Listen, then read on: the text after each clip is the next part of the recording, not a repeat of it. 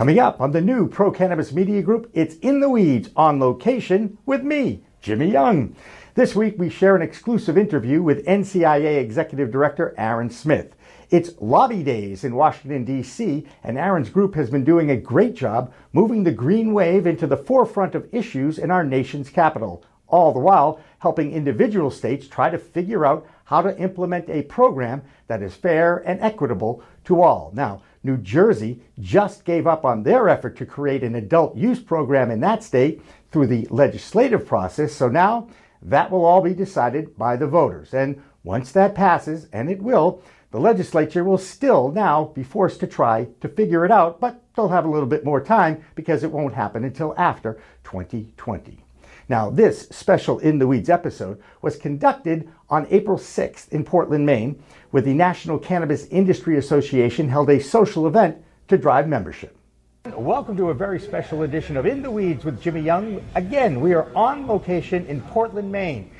You know, this used to be my old stomping ground when I worked at the CBS affiliate Channel 13 in Portland, Maine. And coming back here has been kind of an eye opening experience for me, especially when I'm coming up here for a very special social event that is uh, Sponsored by and brought to you by the National Cannabis Industry Association, the NCIA, as opposed to the NCAA, which is what I used to cover when I was a sports guy. But this is Aaron Smith, and he is the founder of the NCIA. And I appreciate so much for you taking a little bit of time before this big event and uh, joining me. So tell me a little bit about the NCIA. I know that you are based in Washington, D.C. and in Colorado and I'm pretty sure that you are the lobbyists that are start that's starting the green wave that we're starting to see. Is that accurate? Yeah, NCIA is the trade association that represents the industry broadly across the country. Uh, we are headquartered in, in Washington D.C. as you, as you mentioned, uh, lobbying on the issues that affect our members every day in their businesses, and ultimately to end uh, federal marijuana prohibition and allow our small businesses to thrive. And you've done a great job so far because there's been more movement and more historic committee meetings about opening up the banking industry to the Cannabis Association than in certainly in my lifetime in history yeah. for sure, at least perhaps since the early 1930s, let's just say. So, where do we stand now? The Safe Banking Act is the one that everybody's kind of have their, their claws into, and they can't wait for it to actually get to the House floor. Yeah, so this is uh, really exciting for us and for our members. Uh, we've been advocating for this since our inception. Uh, the, the bill was introduced almost seven years ago and finally uh, received a hearing uh, in Congress this year in the House Financial Services Committee. Uh, and it was, really, it was approved in that committee with a 45 to 15 vote, with 11 Republicans voting in support of banking access for the cannabis industry. So it's truly a bipartisan issue. And we uh, expect to see the bill. At this point, it will either go to the uh, House Judiciary Committee, where I think it will also be approved, uh, or they might waive jurisdiction and it'll go to the House floor, where I am uh, really confident that we have the votes to advance it uh, onto the Senate. And then we'll talk about the Senate when we get there. Is that fair enough? Yeah, it's a little different I mean, over there. At least it's different because of the bipartisan and the partisan parties that are there. And I'm not a big, I'm pretty radical when it comes to this kind of thing. I, I, I don't really like the two party system. I know it's been around for a long time, but money dictates politics, and money drives a lot of issues. Uh, you guys are finally getting funding to move this forward. And isn't this all about money? Isn't it supposed to when you have a new industry, have an opportunity to get into the banking industry, and, and blocking it has just been a nightmare for anybody who started a dispensary or any business with cannabis. Well, I mean, this issue just touches so many different areas of mm-hmm. public policy uh, and society. And, and, first and foremost, I think it's a social justice issue, it's a personal freedom issue.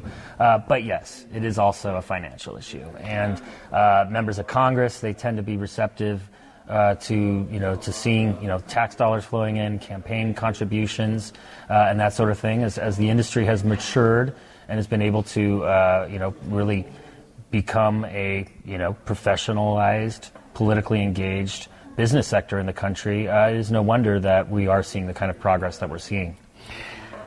Confident I am uh, cautiously optimistic, uh, and I, I mean, I, I, am confident that we will see an end to marijuana prohibition.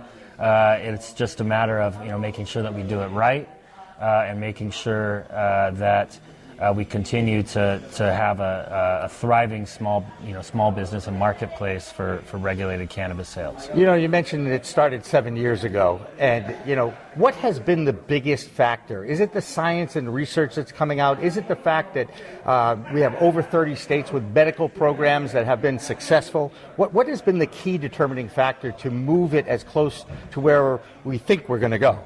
Well, it's all of those things, but I, I think that the uh, you know the, the biggest factor on our side right now is that we have his history and data that shows that regulating marijuana works.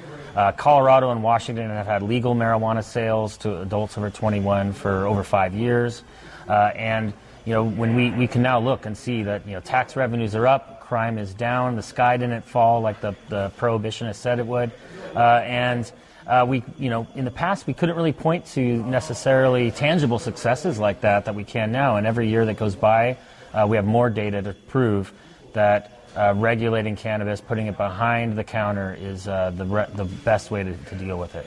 And obviously, that's the whole point to be able to regulate and chart seed to sale to ingestion of this product what has happened in a lot of those states that you mentioned, and especially in California, is it seems like the laws have been put in place to regulate, but because they're not so kind to the industry that's launching, the illegal market, that black market that they talk about, has been thriving. Is this a concern for you? Yeah, absolutely. It's a it's a concern for, for us as an industry, and and I, I think for, for state regulators and legislators and, and voters, for that matter, across the country who uh, want to see cannabis replace the criminal market. Uh, and but you know it's just a matter of, of, of time before you know the states start to learn from the mistakes of their you know their predecessors. And when you see you know things like you know what we're dealing with in California and used to deal what we've dealt with in, in Washington and other states where you have overtaxation, uh, it's really important that you know that state tax collectors and, and regulators understand the full costs of associated with legally legal compliance in, in selling cannabis and, and assessing taxes to make sure that the end product doesn't cost more than uh, the, the, the black market alternative. And yet, and yet in Massachusetts, they've allowed uh, six plants per adult per two dwellings, so basically 12 plants uh, with double occupancy of a house, let's just mm-hmm. say. And that's a, at last check, and I did check with the grower on this, that's about three and a half pounds of weed. That's a lot of weed.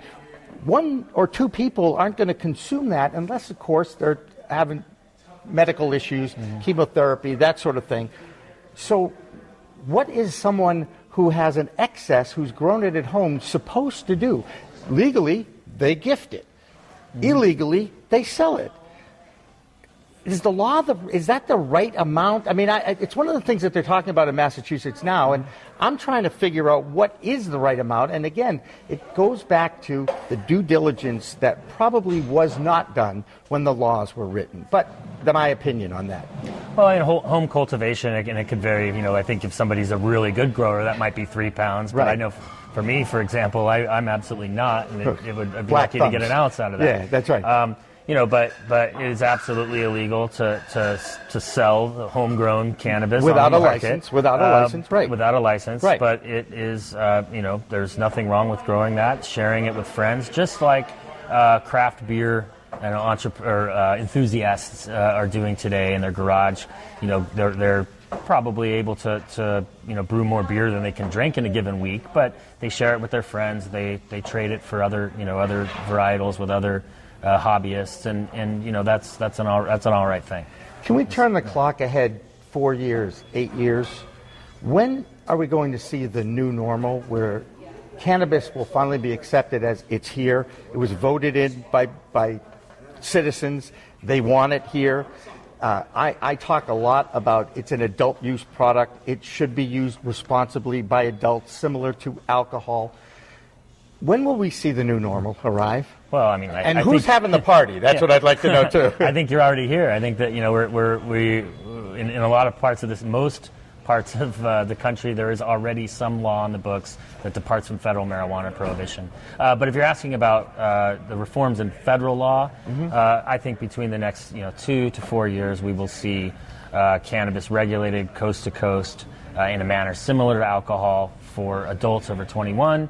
Uh, and available for patients uh, in, in, a medicinal form uh, as, as needed under the direction of their doctor in all 50 states. Your job as a lobbyist, are you educating the legislature in Washington? Are you basically handling any question that someone from a House or a Senate position might have? Is that pretty much what you guys do? Yeah, we're, we're there to you know provide uh, information from you know from our members and from the front lines out in the states. Where you know if you think about members of Congress, a lot of the times they're they're dealing with hundreds of issues. Mm-hmm. Uh, cannabis might not be you know first you know first and foremost among them. Mm-hmm. Uh, so our government relations team in D.C. is there to make sure that the issue is always front and center and that the you know new emerging information is is shared uh, because again, uh, you know the facts are on our side. Regulation works. Uh, and it's just a matter of time before uh, that translates into federal law reform. Now, you're fighting, and anybody who is a cannabis advocate is fighting 80 years of propaganda. You're trying to reverse some of the stigma that's been out there for a long time. One of the things that I haven't seen yet, and I come from a traditional media background in television and radio, are public service announcements talking about the benefits of this drug. And we know what happened with Acreage Holdings. It was quite a PR stunt, by the way, for them to try and buy time into the Super Bowl with, a, with a, three compelling stories about medical use of cannabis.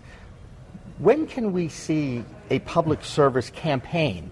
And I'm not saying you need to write a check for this because mm-hmm. we understand that there's um, production quality for this and you want it to be a good message that gets out there. But when can, when can the, when do you think the traditional media will accept a public service campaign?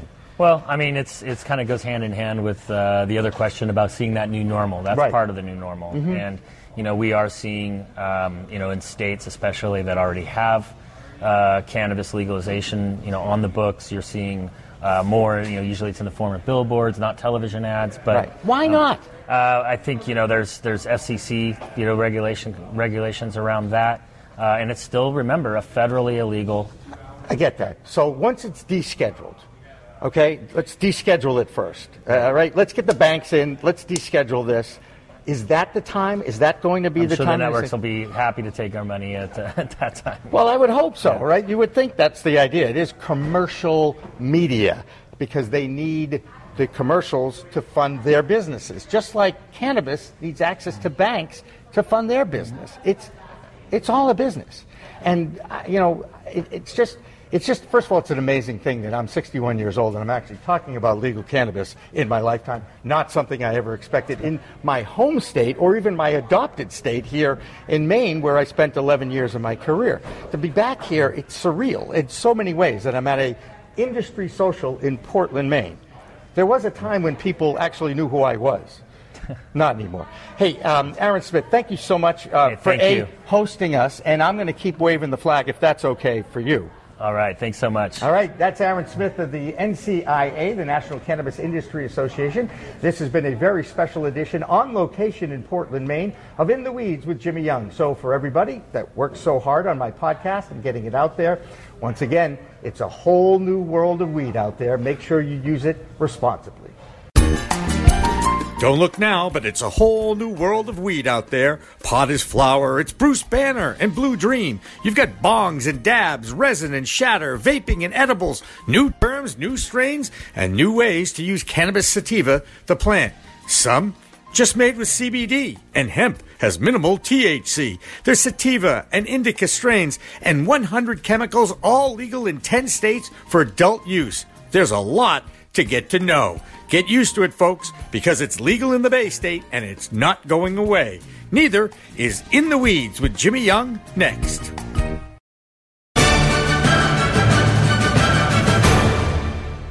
Revolutionary Clinics is just one of 49 medical cannabis dispensaries in Massachusetts, but there's a reason why it's one of the most popular. It's their patient first philosophy.